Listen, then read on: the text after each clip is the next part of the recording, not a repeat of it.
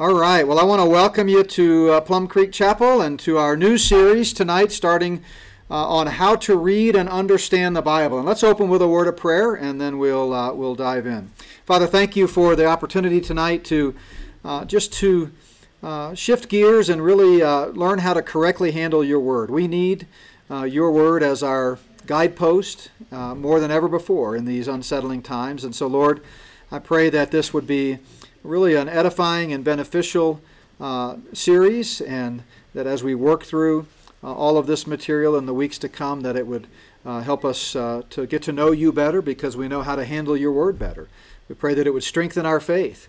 We pray that if there's anybody uh, here or watching or watching the videos later uh, that doesn't know you, they would be reminded of how you've revealed yourself to us in your word and how you've revealed the good news in your word, and they might come to faith as a result of this study. So we give you this time uh, tonight and pray that you would uh, just use it uh, as always for your honor and glory. In Jesus' name we pray. Amen.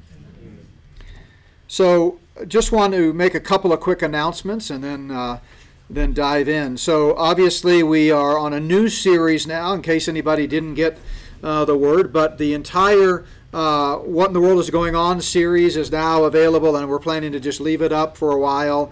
Uh, you can go to notbyworks.org. In the videos menu, click on What in the World is Going On. All eight videos are there. So uh, continue to spread the word about that. It's good information, it's important information, and uh, that's available there for you totally for free for people to, uh, to watch. Um, also, want to mention that as we start this new series, I hate to to start and then have to break one week right away, but the nature of my schedule is such I'm going to be leaving next Monday to go to Duluth to speak at the annual Duluth Bible Conference. So we will not meet next week on Wednesday, uh, the 6th of October. So please mark your calendars. We'll send out a reminder and it'll be in the newsletter and so forth. But just for those who may not be here at Plum Creek Chapel, just want to make sure you make note of that. So after tonight, our next session in this series, part two, is going to be on Wednesday, October 13th, so two weeks from, uh, from tonight. So we're talking obviously about the Bible. You, you know, you sit down at your desk and uh, or your table or whatever it might be, and you open your Bible, and then what? That that's really the question. Um, there have been uh, so many uh, misunderstandings about the nature of the Bible through the centuries. Uh, just about everybody, even if they're not a believer, even if they're from another religion, understands that there's something unique about the Bible. It is considered, even by secularists, to be a sacred book. Um, and I think because of its uh, unique nature and its uh, profound influence through the ages, uh, people have the mistaken notion that it is uh, difficult to understand. Uh, in fact, I was talking to somebody who called uh, yesterday, the, the Not by Works line, and um, they we, had, we ended up having a, a long, lengthy conversation, and they commented, made the comment, you know, uh, everybody looks at the Bible and comes up with different interpretations. And uh, I was able, in the course of the conversation, to share the gospel and talk about a lot of things. They called based on the What in the World is Going On series. They had some things they wanted to talk about with that. But when they made that comment, I thought, you know, how many times have I heard that through the years? That when you try to make a point based on the teaching of God's Word, inevitably people will say, well, that's just your opinion or you know nobody really knows for sure. Everybody has their own interpretation of the bible. And and what a shame because we don't really do that with other books that are written in you know defined languages. I mean in general even though we don't always practice it this way we understand that words mean things and that uh, when you read a book the author was intending to communicate something and we kind of through the the, the, the, grammar and the syntax, we arrive at the intended meaning of what the words on the page say. You know, no one, uh, uh, you know, pulls up to a stop sign and says S-T-O-P. I wonder what that means. They, they kind of know what it means. Nobody says, well, you know, there are multiple interpretations of that word. Now, obviously, in practice, we act like there's multiple interpretations. Sometimes it may mean slow down or roll roll slowly or, you know, ignore it altogether. Um, but in general, people understand that words mean things, even though in our culture we've deconstructed language entirely and, and made words mean something entirely different than what they should. But somehow, when it comes to the Bible, many Christians treat it as if it were some secret, mystical, coded message that you have to solve. And only the most enlightened and creative can, can really pull out of these words on the page, you know, what it really means, that you have to be super spiritual. And, you know, part of that is because of uh, the influence of uh, Roman Catholicism, which for many, many centuries uh, taught and still teaches today that only the priests can really correctly interpret the Bible, and that uh, individual Christians need not waste their time reading it because uh, you, you know you don't know uh, what it says, and nor should you. I think I've told this story before, but I remember being in the seventh grade and going on a field trip with our biology class, uh, probably to the Museum of Natural History in New York City, because we did that, took field trips there all the time. We I grew up in grade school and junior high in Connecticut. And uh, my biology teacher, I'll never forget her name, is Mrs. Lindsay. She was Catholic, like many people in the Northeast. And uh, at that young age, I still carried my Bible to school every day, you know, and um, was involved in Christian club at the, the public school. And so anyway, I had my Bible on the bus seat in this field trip, and uh, I was sitting up close to the front, and right behind her. And at one point, she turned around and she said, "Why are you? Why do you carry your Bible?" And I said, "Oh, I just like to read it." I forget what I said exactly, but I'll never forget. She said, "Well, you know, you can't understand it." That's what she said. You can't understand it. I didn't know then that that was kind of Roman Catholic dogma. Uh, but uh, I understand perfectly why she said that because that's the way she had been uh, taught. Uh, but when we mishandle the Bible or we have a misunderstanding about the fact that it can even be understood plainly, then really, you know, we are missing the value of it altogether.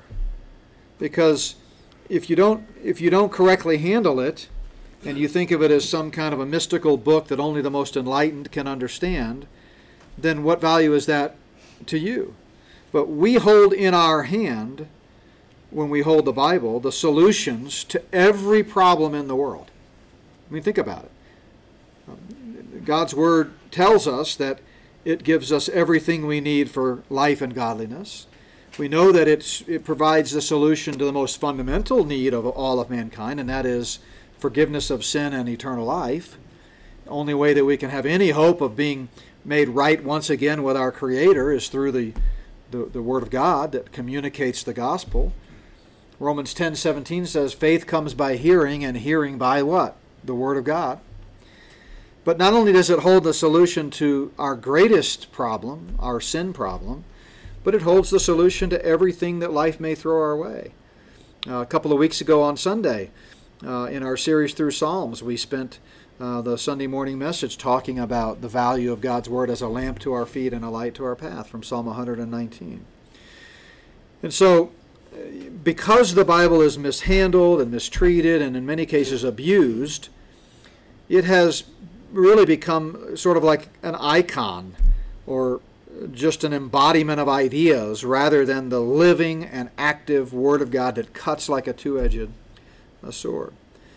So it is really important that we who claim to know the Lord by faith, and I hope everyone in this room and anybody that may be watching uh, knows the Lord. I hope there's been a time in your life when you've placed your faith in Jesus Christ and Him alone for salvation. Because once you've done that, according to Scripture, you become reborn. You're made spiritually alive. The Holy Spirit takes up residence in your life, and then the Holy Spirit uh, through the written Word of God, is able to help mold and guide you through life. Apart from regeneration, apart from being born again by faith in Christ, uh, everyone's like a, a, ship adrift at sea without any true north, without anything to guide them. And but the Bible gives us that uh, that guidance. So 3,800 times the Bible says, "Thus say, thus saith the Lord," or "Thus says the Lord." It truly is uh, the very Word of God. And in this series, I want to go slow. I want to kind of, um, you know, take our time setting the stage and then, you know, working through really what is the Bible. A lot of people, uh, and I and I forgive me for those of you that maybe have studied this before and are, are, eager to dive right into some principles of hermeneutics, you know, how to study the Bible, uh, be patient. We'll we'll get there, but I want to be sure that we don't leave anybody behind, and I want to make sure that we really understand what this book is.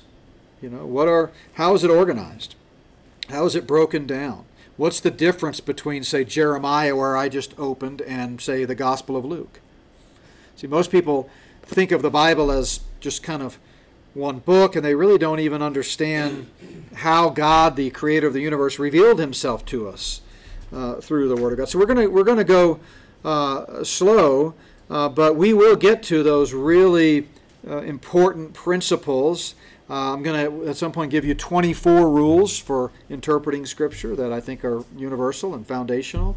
Uh, but we're going to also get into some interactive things and looking at you know, figures of speech. What are some ways that the Bible uses figures of speech? Uh, uh, what are some, uh, uh you know, idioms? And uh, what about genre? You know, what, like I said, what's the difference between an Old Testament prophetic book and a New Testament gospel book, or Old Testament Pentateuch versus the New Testament epistle? What are the what are the differences? So we're going to get into all that. But let's. Uh, and by the way, I should have mentioned this at the beginning. Um, I want this to be open form. If you have a question or a comment or a thought, feel free to raise your hand at any time. Unlike my last series where we tried to save questions to the end, um, tonight and, and, and henceforth in this series, is we want it to be more of an interactive study. So uh, you're not interrupting me at all if you raise your hand, except for Gary. No, just kidding. Can you compare the value of Scripture to an unbeliever versus a spirit filled believer? Great question, and, for those of you that are watching or watching watching the vi- recorded video sometime later, I'm going to try to record, I mean, repeat the questions. Uh, you guys help me with that. If I get so eager sometimes that I jump right into the answer, remind me to repeat it because it wasn't working well when we tried to record it with a microphone. So the question is, what's the comparison of the value of Scripture for an unbeliever versus a believer who's filled with the Spirit, right? So obviously, for an unbeliever, the value of the Word of God is that it presents the plan of salvation. It presents the gospel. Again, Hebrews or Romans ten seventeen. So then faith comes by hearing, and hearing by the Word of God. Um, but for an unbeliever who does not have the Spirit, who is spiritually dead, still dead in their trespasses and sins, Ephesians two one, they they don't have that spiritual presence. You know, the, the Holy Spirit's indwelling to help them interact with the Word of God, and they can't even pray to the to the Lord. The only prayer of an unbeliever that God hears is the prayer of faith, the, the, expression of trusting Christ for salvation. I've talked about that before, but there are several passages that talk about that. If I regard iniquity in my heart, the Lord will not hear me, for example. Um, the Lord hears the prayers of the righteous, but He is far from the wicked. Those kinds of things. So, um, so for an unbeliever. Uh, I believe unbelievers can understand the Bible. I don't think an unbeliever reads the book reads the Bible translated in English and it's just gibberish. I think they can understand it because they understand subjects and nouns and so forth. In fact, uh, some of the best uh, scholars uh, that understand certain things like ancient Near Eastern culture or the Greco Roman world, or especially language scholars who are experts in the Greek language or the Hebrew language. Uh, I have many commentaries on my shelf by people that are not believers, but it doesn't mean they don't have the intellectual ability to understand the meaning of the words on the page. They just haven't embraced it and believed it to be true. So they can understand, an unbeliever can understand it, but it's not going to spiritually impact their lives until such time as by faith they've taken that initial step of trusting in Jesus Christ alone for salvation. For a believer, completely different. It's the doctrine of illumination, or the, the spiritual, the Holy Spirit's uh, role in illumination, which is in helping us to welcome and embrace the teachings of Scripture and apply them to our lives, because we now see with a different perspective. So, uh, the Holy Spirit, and we'll get into illumination somewhere way down the road, probably, but um, it's an important doctrine. I, I do not believe that the doctrine of illumination is the Holy Spirit's telling us what the Bible means. Sometimes you'll see that definition. Um, the Holy Spirit doesn't tell us what it means. If He did, we'd all understand it perfectly because we all have the same Holy Spirit. He's God, He's immutable, He's, he's always the same. So it's self evident that he doesn't tell us what it means. The doctrine of illumination doesn't mean that he gives us the meaning, it, it means that he helps us embrace it as true and connect the dots. So as we're reading Scripture, and those of you that study uh, Scripture routinely as a part of your Christian life, you can I'm certainly rela- certain you can relate to this, but you'll be reading the Scripture and another verse will come to mind, and so you'll flip over there. And then another verse comes to mind, and you'll flip over there, and you begin connecting the teachings of Scripture from different parts of the Bible. I believe that's the Holy Spirit helping lead and and, and guide us, and, and, and then ultimately helping us apply it to our lives. So, uh, a spiritually reborn person, and you, you made the added qualifier, which is very important, of who is filled with the Spirit, because if you're a carnal Christian, you may be a believer, but you're you've you're living in rebellion. You've you've you're backslidden. You're not walking with the Lord. You're walking in the flesh. Well, then you've kind of cut off the Spirit's activity. You know, the Bible calls it quenching the Spirit, grieving the Spirit, those kinds of things. But using your phrase, if you're filled with the Spirit, you're a believer walking right with the Lord, then the the Bible can can really cut deep. Uh, Hebrews 4:12 says it's like a two-edged sword that can separate soul from spirit, meaning separate that within us which is fleshly, longing for the flesh, from that which is longing for the spirit. Uh, and sometimes those two things are very closely intertwined. It's often difficult to tell what is really our own will and what is God's will sometimes, right? And and Hebrews 4:12 talks about how they're like joints and marrow sometimes, or so close together. So as a believer, the Spirit of God does spiritual I mean, the Word of God does spiritual surgery on us all the time. So it has a profound impact day to day. But an unbeliever, it's the convicting work of the Spirit through the Word of God that says you're a sinner in need of a Savior, and only by trusting in Jesus can you be forgiven and have eternal life. So, does that help? Yeah. You may get into this uh, later, but how was it determined which books would be included in Scripture and which books would be excluded, like the Apocrypha? Yeah.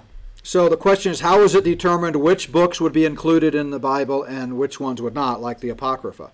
So we absolutely are going to get into that. It's called the doctrine of canonicity, and uh, it uh, the the uh, first of all, I would I would not word the question that way because we did not determine which books are inspired.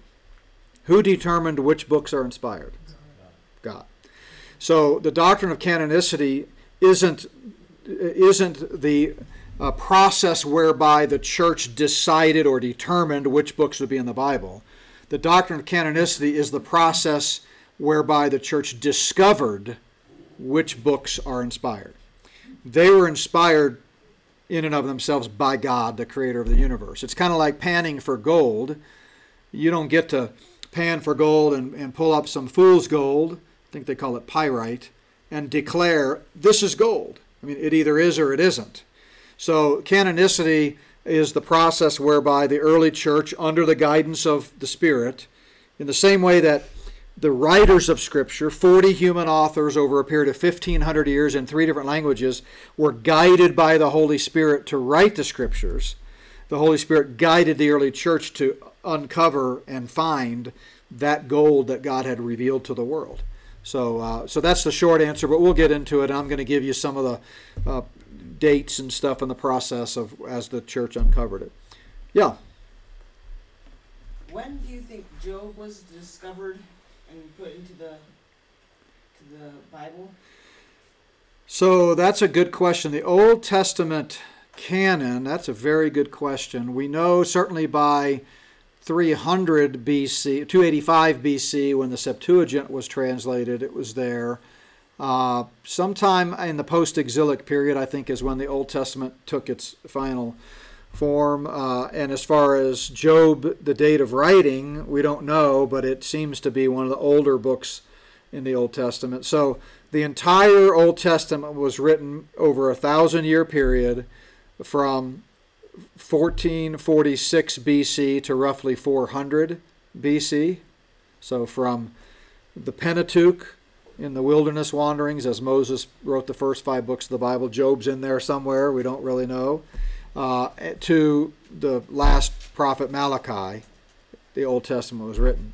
Uh, so it had to be after 400 BC to be, because the whole Old Testament wasn't written until then. So sometime between 400 to 285 BC is when the Old Testament came together as the 66 books we now know. So, good question. Wow. Talk about opening the gate. So, but no, that's great. I love it. I, I learn uh, learn by uh, dialogue. So, and if I don't know an answer to a question, I promise to make something up. So, um, so one of the things that we hope to discover through this whole study is why do we have so many different versions? I mean, have you ever wondered that? How did we get from God revealing the His Word through the quill of a, a, a human writer on the sheepskin or papyrus or whatever it was to, you know, 50, 60, 70, 80 English versions today. How do we get there, right? So, to illustrate this, um, and to re- illustrate the, the reality that our English Bibles are a translation of the original, right? The Bible was not written originally in English, okay? Sorry to disappoint anybody that thought otherwise. I doubt that was anybody. But uh, nevertheless, we have some outstanding English translations of the Bible that accurately reflect what God revealed through the original autograph. Okay. Uh, we also have some not so great English translations. Uh, but to illustrate this, let's see how many English versions we have today. So I traditionally teach from the New King James. That's my kind of my favorite, if you will. But there are some good English translations out there. Does anybody in here have the New American Standard? Okay, good. So I'm going to use you for an illustration in a moment. Anybody have the NIV? I'll use you for a second. Okay, so just NIV, NASB. Anybody have the ESV? Okay, happy to hear that, by the way. But anyway, um, anybody have uh, the? Uh, help me out. What else is out there? KJV. KJV. Yeah, that's different from the New King James. Anybody have the KJV? Yeah. You do? All right, good. So you can be my KJV person. Any other translations? Anybody have the NLT, for example? What do you have? NLT. Oh, you do? Okay, so let's use you then.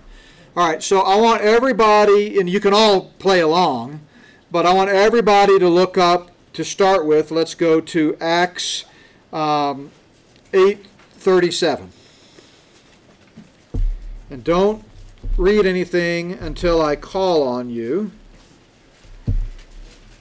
Uh, anybody have the New King James? You might as well have someone besides me read it. Sally, you want to be my New King James person? So we'll start with you. If you would read loudly Acts 8:37.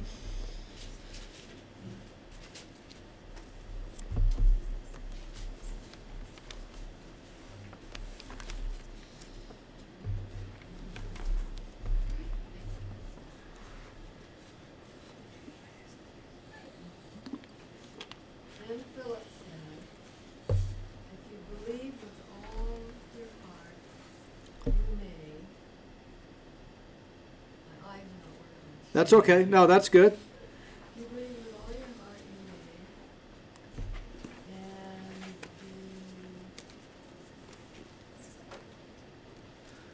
I put you on the spot, didn't I? You didn't bring your readers. And.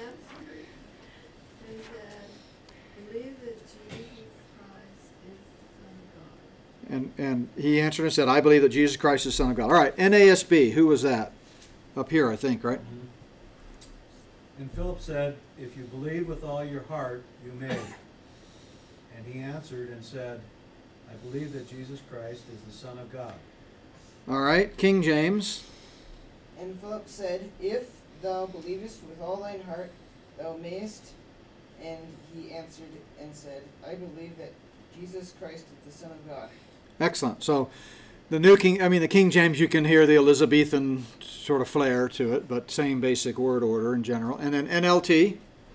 So thirty-seven is missing, What? but then you click on a little thing on here that says some manuscripts add verse thirty-seven. All right, so in your NLT, you're doing a digital Bible, I take it. So it goes from verse 36 to what? Thirty-eight. Okay. From verse 36 to verse. Now, NIV. Who had that? It also, um, You said out in the text, but then down below it's in the footnote. So in your verses, it's, it, it goes from 36 to 38? Okay. So anybody know why that is? So the so the King James came from Tept- Textus Receptus, and then NIV I think came from Codex Sinaiticus, and that one didn't have it. And then let's see, I don't, I'm not sure what um, NASB. Same thing. So uh, excellent. Those are so he answered that the King James came from the Textus Receptus, and what he's talking about is the original Greek, because we're dealing with the New Testament here, manuscripts. As we said, the Bible is not written in English, so they're translating from a Greek manuscript. Well, uh, we have thousands of fragments and copies of the, the New Testament dating from as far back as the third century AD. And uh, when we go to translate an English Bible, we kind of have to decide which manuscript fragments do we use. And so these Bibles, the NIV, the, even the NASB, puts it in brackets, right? No, no, you were you were you were NIV. Doesn't the NASB put it in brackets, verse thirty-seven? Yes. Yeah. So, because from the people who translate the NASB's perspective, that verse was not in there. So the NASB is is kind of like we're not sure, you know, some of the manuscripts don't have it. We're going to put it in, but we're going to put a note with it. The NIV, the NLT, they just leave it out altogether, and depending on which Bible you have, it may or may not include a note at the bottom where you could go find it. So, and by the way, that's not an isolated example. There are dozens and dozens of examples where if you're using an NIV and you look up a verse, it's not going to be there, right? Because in their estimation, it's not there. Now, why is that? Well, we're going to talk about that. We're going to get to the point where we understand that um, uh, part of translating the Bible is evaluating the manuscripts that we have in our possession, and they're finding more all the time in archaeological digs, and making informed decisions as to which one most likely represents the original. So we talked about this many months ago before, uh, back when we were talking about uh, the doctrine of salvation. We ended up unexpectedly spending a whole night on it. Uh, so we're going to get into more of that in more detail this time. But yeah, So when someone has a Spanish translation or a Russian translation or a French translation, are they going from the English or are they going from the original Greek? So the question is for foreign language that is non-English, I should say, uh, translations. Are they translating from the English or from the original text? It depends on the translation. Uh, there are a lot of English, I mean, a lot of Bible translations out there in other languages that are just simply translations of the King James. But there are also a lot of translations out there that are, uh, you know, biblical scholars are taking the original manuscripts and translating them into the language of those people. So it just kind of depends. Um, so uh, we'll get into to more of that, but I just want you to recognize that um, there is, in my opinion, uh, and as a conservative Bible teacher, there are some English translations that are better than others. Uh, and, and the reason for that is, is two things. Two things that you should consider when you choose an English Bible. One is what manuscripts are they translating from? And the second is what's their translation technique? In other words, are they just sort of paraphrasing, paraphrasing the general meaning, or are they trying to go word for word? I believe uh, a good student of the Bible should use a, as much as possible, word for word translation. Uh, paraphrases are basically no different than commentaries. Uh, if I want to know what somebody thinks it means, I'll look at a commentary. When I'm reading the Bible, I want to know what it says, and then we will figure out through using proper Bible study methods that we're going to be teaching for the next several weeks what it means. So it's kind of like the difference between a Cliff's Notes and the original uh, play. You know, you can read the Cliff's Notes of Romeo and Juliet, or you can read Romeo and Juliet. Uh, I think a paraphrase translation, uh, and some are more paraphrastic than others, uh, is is fine for devotional reading, but it's probably not the best for serious study. So, and just to let you know up front, I didn't mean to get into all this up front, but the to me the best translations for word for word just serious study are New King James and New American Standard. Um, uh, for various reasons, some of the other modern translations have some of the, have some drawbacks, but uh, but either way, they're all they're all uh, translations, and you know if all you have is an NIV, read it. It's still the Word of God, and it's still gonna the Spirit of God's gonna use it, and uh, and so forth. So. Uh, so the purpose then of this series is really three things. First of all, I want everybody to understand the supernatural character and value of the Bible. And then secondly, and obviously from the title of the series, how to know and under, how to read and understand the Bible, we want you to know how to study it. What's the what's the proper way to study the Bible? But ultimately, the goal is to strengthen our faith in the God of the Bible. That's the goal. It's never about just intellectual knowledge. It's about uh, changed lives, right? It's about changing our life. So any belief system is only as good as the foundation upon which it rests. And in a conversation I had recently, uh, someone was uh, quoting Jesus and at the same time being critical of the Bible because of all the errors it has. And so I was able to graciously point out, well, do you believe Jesus is a liar?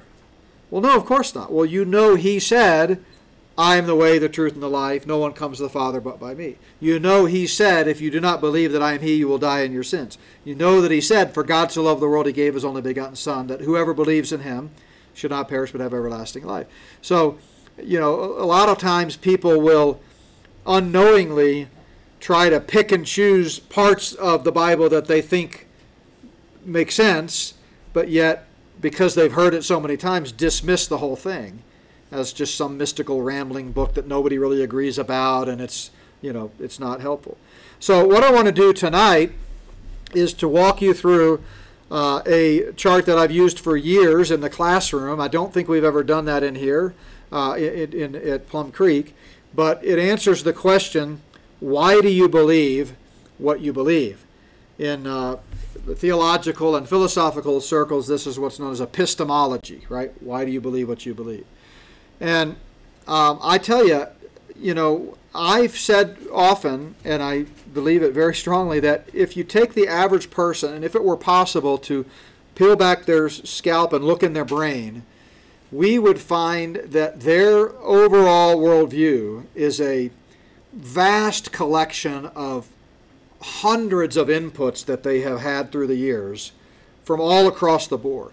We believe one thing because our parents taught us. We believe another thing because we read a good book one time. We believe another thing because our pastor said it. We believe another thing because our seventh grade biology teacher said it.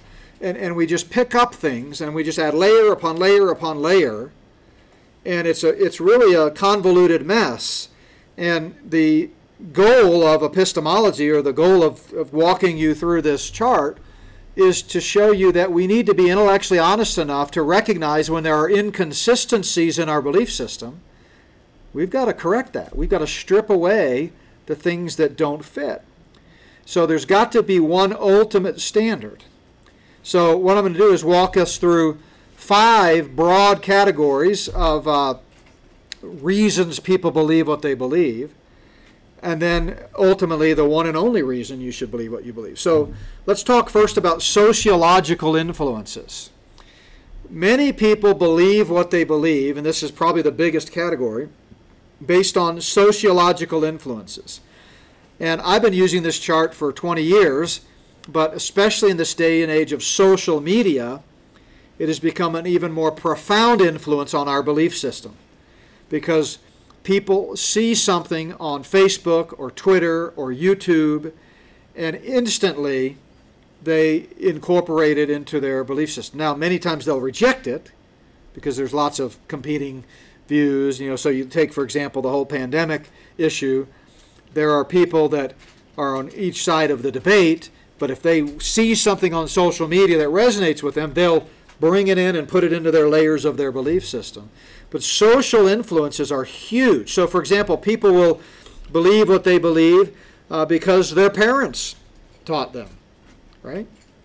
Now, let me uh, stop for a second and uh, ask this question Is there anything wrong in and of itself with parents influencing their children in what they believe? No, right? That, that should be a clear no. In fact, as believers, we know the Bible says that parents should train their children up in the Lord, right? So, uh, as we go through these, I'm not suggesting that in and of themselves these things are wrong. What I'm suggesting is we need to be aware that they could be wrong and they are not ultimately the arbiter of truth or error. So, another, another way to say that is so long as what your parents are teaching you aligns with God's Word, it's great. Parents are doing their job. But to say, I believe this because mom said so or dad said so, that's not the reason. It's okay to say, mom or dad taught me this, but the reason I believe it is because God's Word teaches it, that, it's, that it's, it doesn't conflict with the principles of God's Word. Does that make sense? So we could think of other examples in the sociological category friends, society in general. Obviously, where you grow up, uh, your culture makes a difference. You know, if you grew up in a third world country, you're going to have certain beliefs that maybe you don't have if you were in a more educated uh, society. Frankly, com- looking at the American education system, you probably have better beliefs in a third world country. Uh, what about tradition? That falls into the category of sociological influences. So, I mean, you've all uh, heard me talk about kind of my upbringing, and so I was blessed to grow up in a Christian family, and for most of my formative years, uh, all the way through high school, we were in Baptist churches. We moved a lot, but we were. I was saved when we were at a uh, Garb Church, General Association of Regular Baptists, is what it's called. Um, uh, we. Uh, I've been in Southern Baptist churches, so I kind of grew up in a Baptist uh, culture. Uh, I also grew up in a conservative culture and a Republican culture. I can remember going way back. The first election I really remember is Ford Carter, and then really remember Reagan Carter, and um, that's when I really got involved or interested, I should say, in politics. Was uh, when Reagan was elected and was shot a few months later after taking office. He actually was shot on my birthday, March 30th, so it just really left an indelible memory uh, for me. So so far I've got you know Baptist, Republican, and then I almost forgot the the most important by far influence of my family as I grew up eh, when from the time I was in diapers being a Dallas Cowboys fan, and some of my fondest memories uh, are you know watching the Cowboys with my dad, and it was always a really special time, especially when they were on Monday Night Football, which when I was young was all the time because they were good. so they would frequently get the prime time Monday Night Football spot. And uh, I, on those nights, I got to stay up late past my bedtime to watch the Cowboys. Um, uh, we were diehard fans, and I and I learned that from uh, my dad. We went to the first ever game played at the old. They've got a whole new stadium now, but at the time it was brand new. The first game ever played at the Meadowlands Stadium in New York when the Cowboys played the Giants. Of course, we were rooting for the Cowboys, right? Um, I uh, can remember in when we moved to Texas when I was in high school. I was real involved in uh, our southern large Southern Baptist church there, and so I on Sundays I would have to be there at 3:30 in the afternoon for ensemble, youth ensemble, which I was a part of that. 4:30 was youth choir, which we had about 100 kids in the youth choir. 5:30 was what they used to call training union, uh, which was like a Sunday night Sunday school, and then 6:30 was the evening service. So I was there for four different sessions. So if the Cowboys played the late game, I left before the game even started. And this was way before cell phones or any other type of way to know it. I would try to sneak out and listen on the radio, but as going from ensemble to youth choir to, to whatever. But uh, inevitably, what I would have to do on those Sundays when the Cowboys played the late game is at this particular church, not only did we have a Sunday night service, but we had a Sunday night choir, and the adults would, the, the adult choir would sing. And so my dad was in the choir, and he would, uh, as we would come out of training union discipleship and into the, the, the auditorium for the Sunday evening service, I would look at my dad in the choir, and he would give me a thumbs up or a thumbs down as to whether the Cowboys won or lost. And if it was thumbs down, forget it. I was in the flesh the rest of the service, didn't care anything the pastor said. I was just bummed, you know. So, but man, I grew up really thinking you had to be three things to get to heaven. You know, a Baptist, a Republican, and a Dallas Cowboys fan. So, and of course, as I matured in the faith, I realized only one of those is true. So, um, but the point is, when I went to seminary as a young college graduate, straight out of college, and sat in class learning different books of the Bible and learning theological systems. And when when the professor asked a question, you know, why do you believe this? It was not enough for me to say because my parents taught me. They, they, he wanted to know what does the Bible say. And so we need to be aware of those influences in our life that are sociological and run them through the grid of Scripture.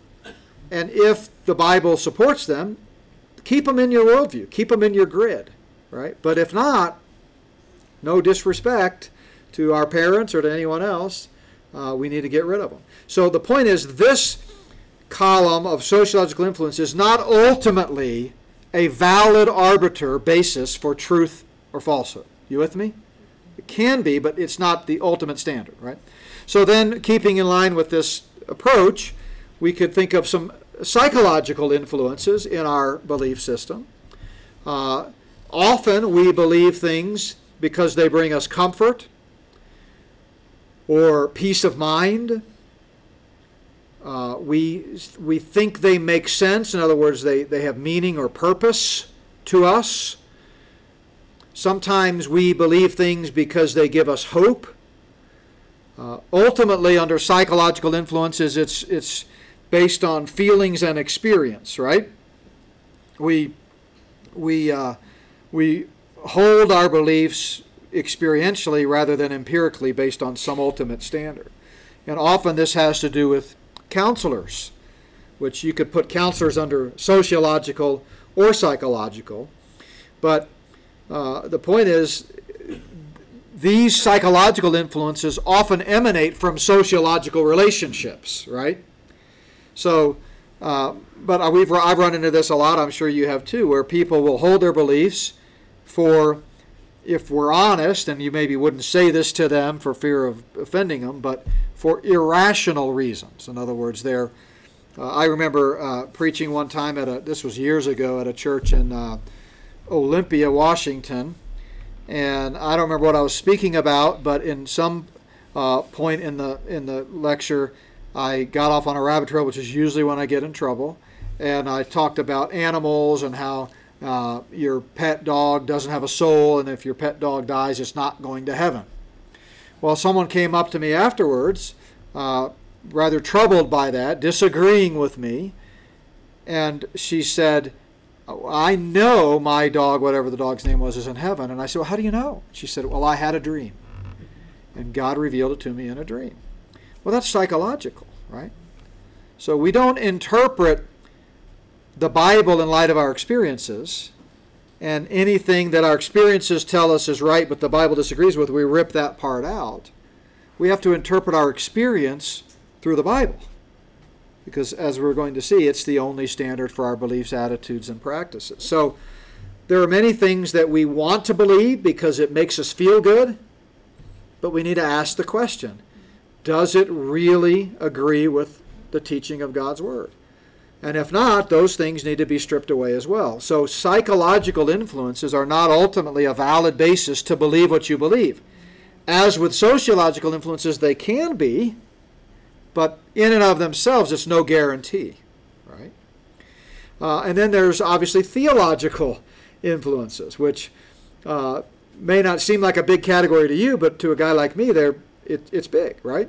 So a lot of people hold their beliefs based on a theological system rather than what does the Bible say. And this is an ongoing challenge throughout our lives, is to make sure that we believe something not just because the pastor said it or the church teaches it in the case of Roman Catholicism, for example.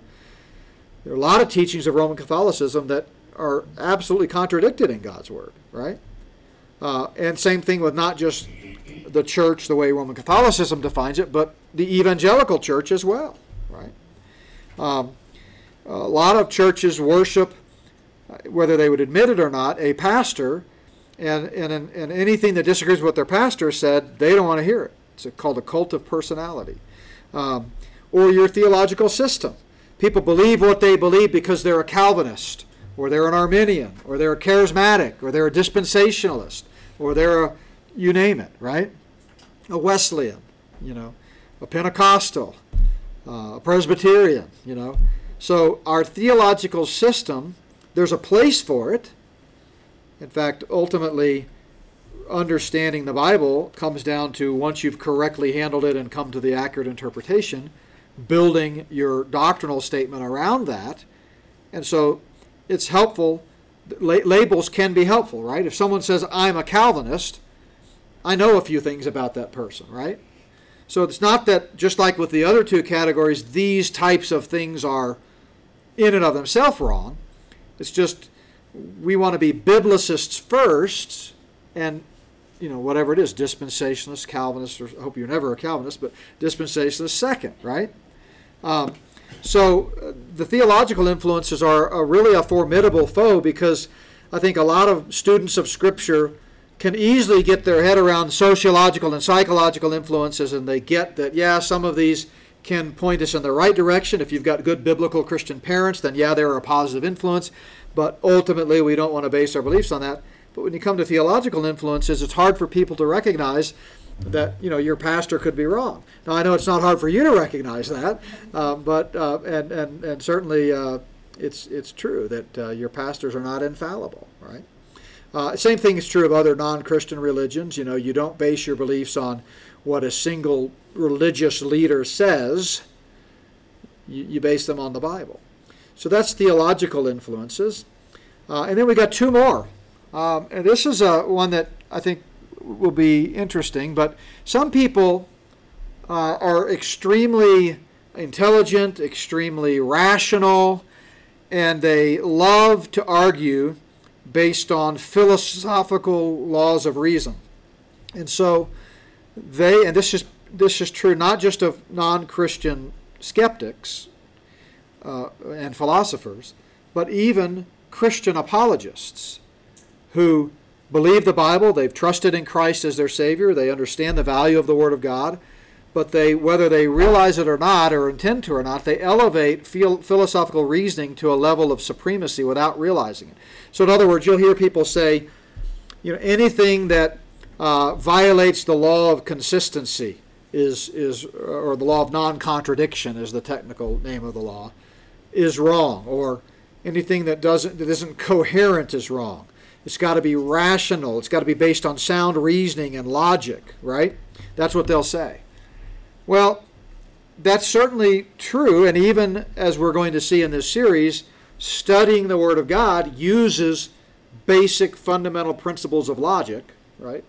We don't arbitrarily start with chapter 3 and read backwards. We start logically with chapter 1, 2, 3, and so forth. And rules of grammar subjects and nouns and predicates and objects are logical, based on logic.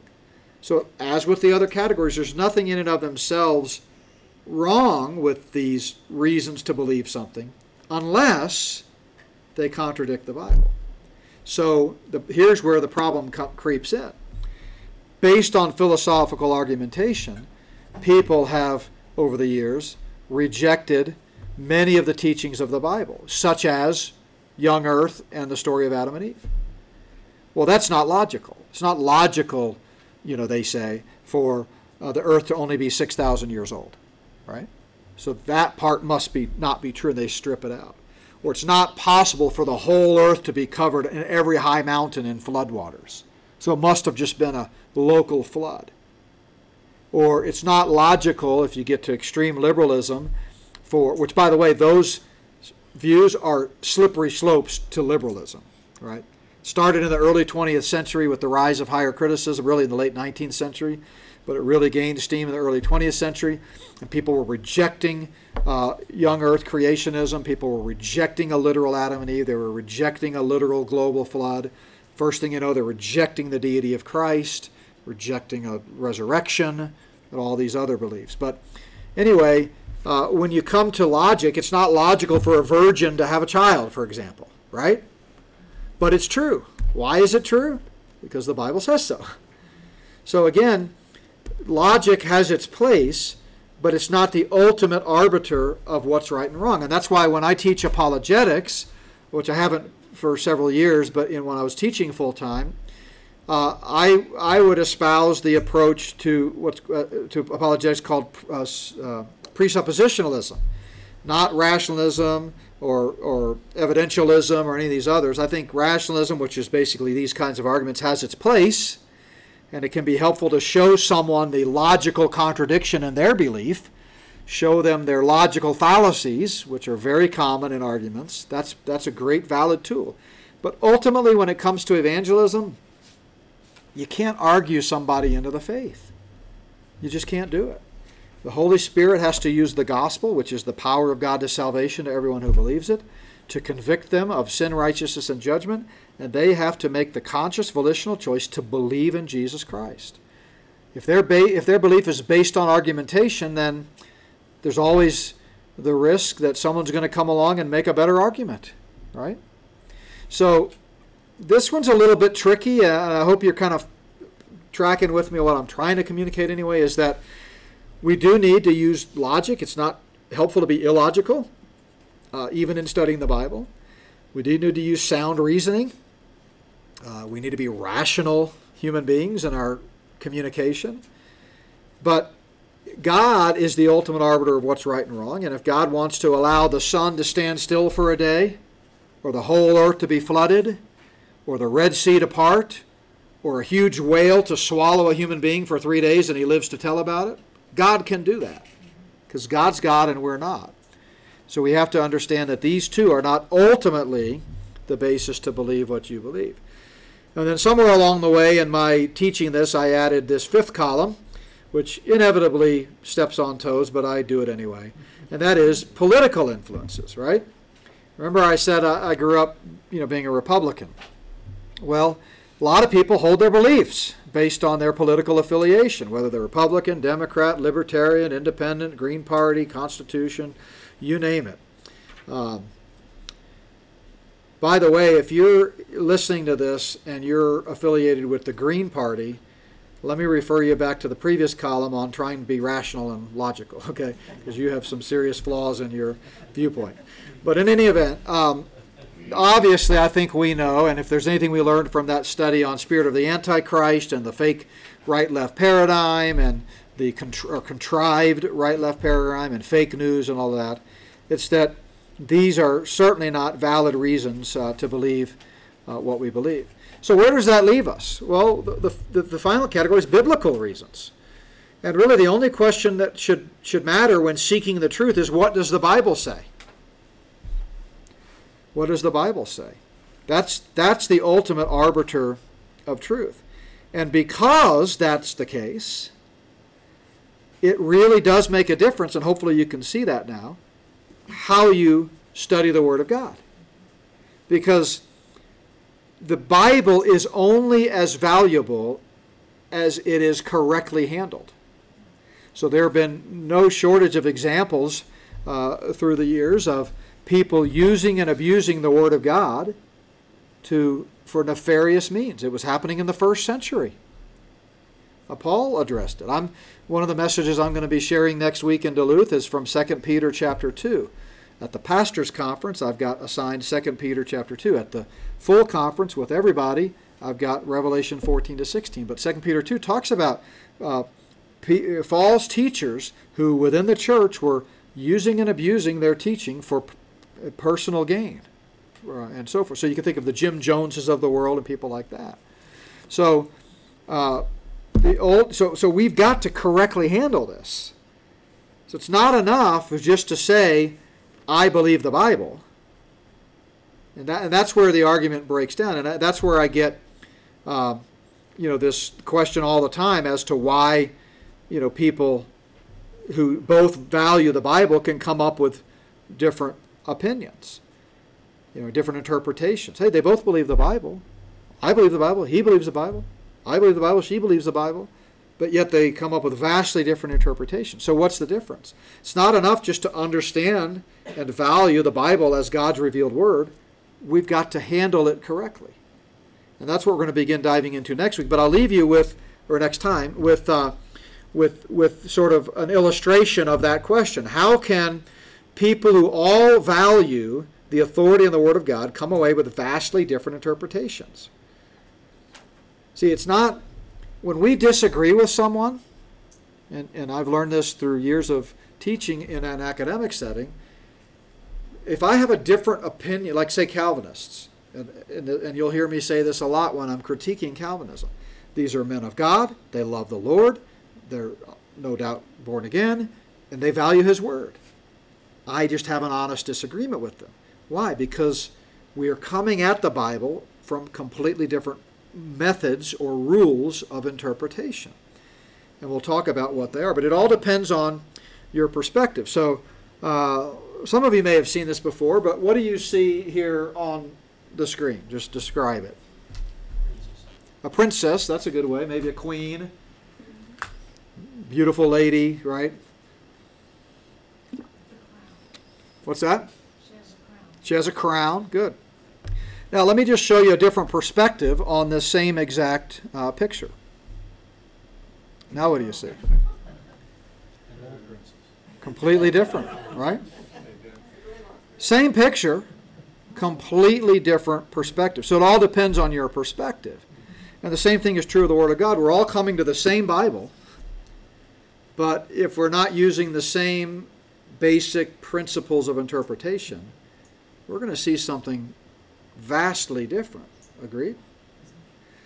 So uh, we'll stop there. If anybody has any quick closing questions, we can do those. But I want to uh, wrap up. It went by fast, but yeah.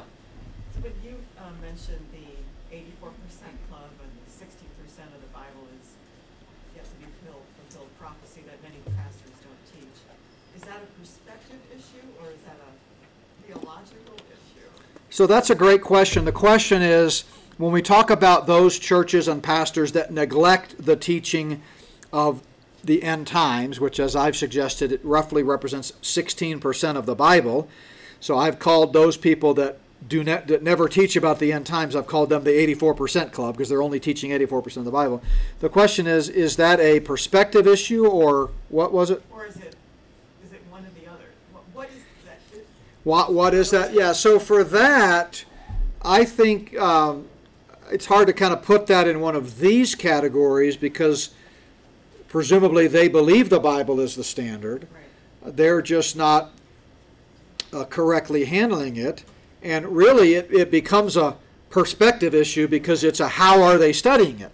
They've convinced themselves that certain passages are have a mystical figurative, symbolic meaning that goes beyond the words on the page. So therefore, they equate, say, for example, Israel and the church. They equate the rapture and the second coming. They think that we're living in the kingdom. It's a kingdom now. So it has to do with how they interpret Scripture. It's not that they are uh, disrespectful of the Word of God or, or liberal in the sense that they don't believe in the inerrancy of Scripture. They just have a, a perspective uh, issue, uh, like we talked about, you know, here. They're instead of uh, instead of looking at it accurately and coming up with the full, wonderful, divinely inspired picture of God's Word, by leaving part of it out and by connecting dots that don't connect, they've got a less than admi- admirable picture. Good question. Yeah. So we're hundred percent. We're hundred percenters. That's right. We teach all of the Bible. Uh, I know some of you are thinking, well, if they're the eighty-four percent club, Hickson must be the sixteen percent club. It seems like all he ever talks about is the end times. But uh, uh, guilty as charged. Uh, I do love that subject, and uh, but I do try to keep it in balance. Uh, Sunday mornings uh, we've gone through Hebrews, and now we're going through Psalms. And Wednesday nights, of course, now we're going through how to read and understand the Bible. But all right, any other questions? All right, well, let's close out. You're dismissed, and we'll again see you in two weeks. I apologize. Pray for us as we travel up to Duluth uh, next week. I, that conference is going to be live streamed. I don't have the details yet, but as soon as I do, I'll send out an email in case anybody wants to watch it Wednesday night or uh, or uh, Saturday night. Or I'm sorry, Wednesday night or Friday night are my two uh, nights. Okay, thanks. Have a great uh, rest of the night.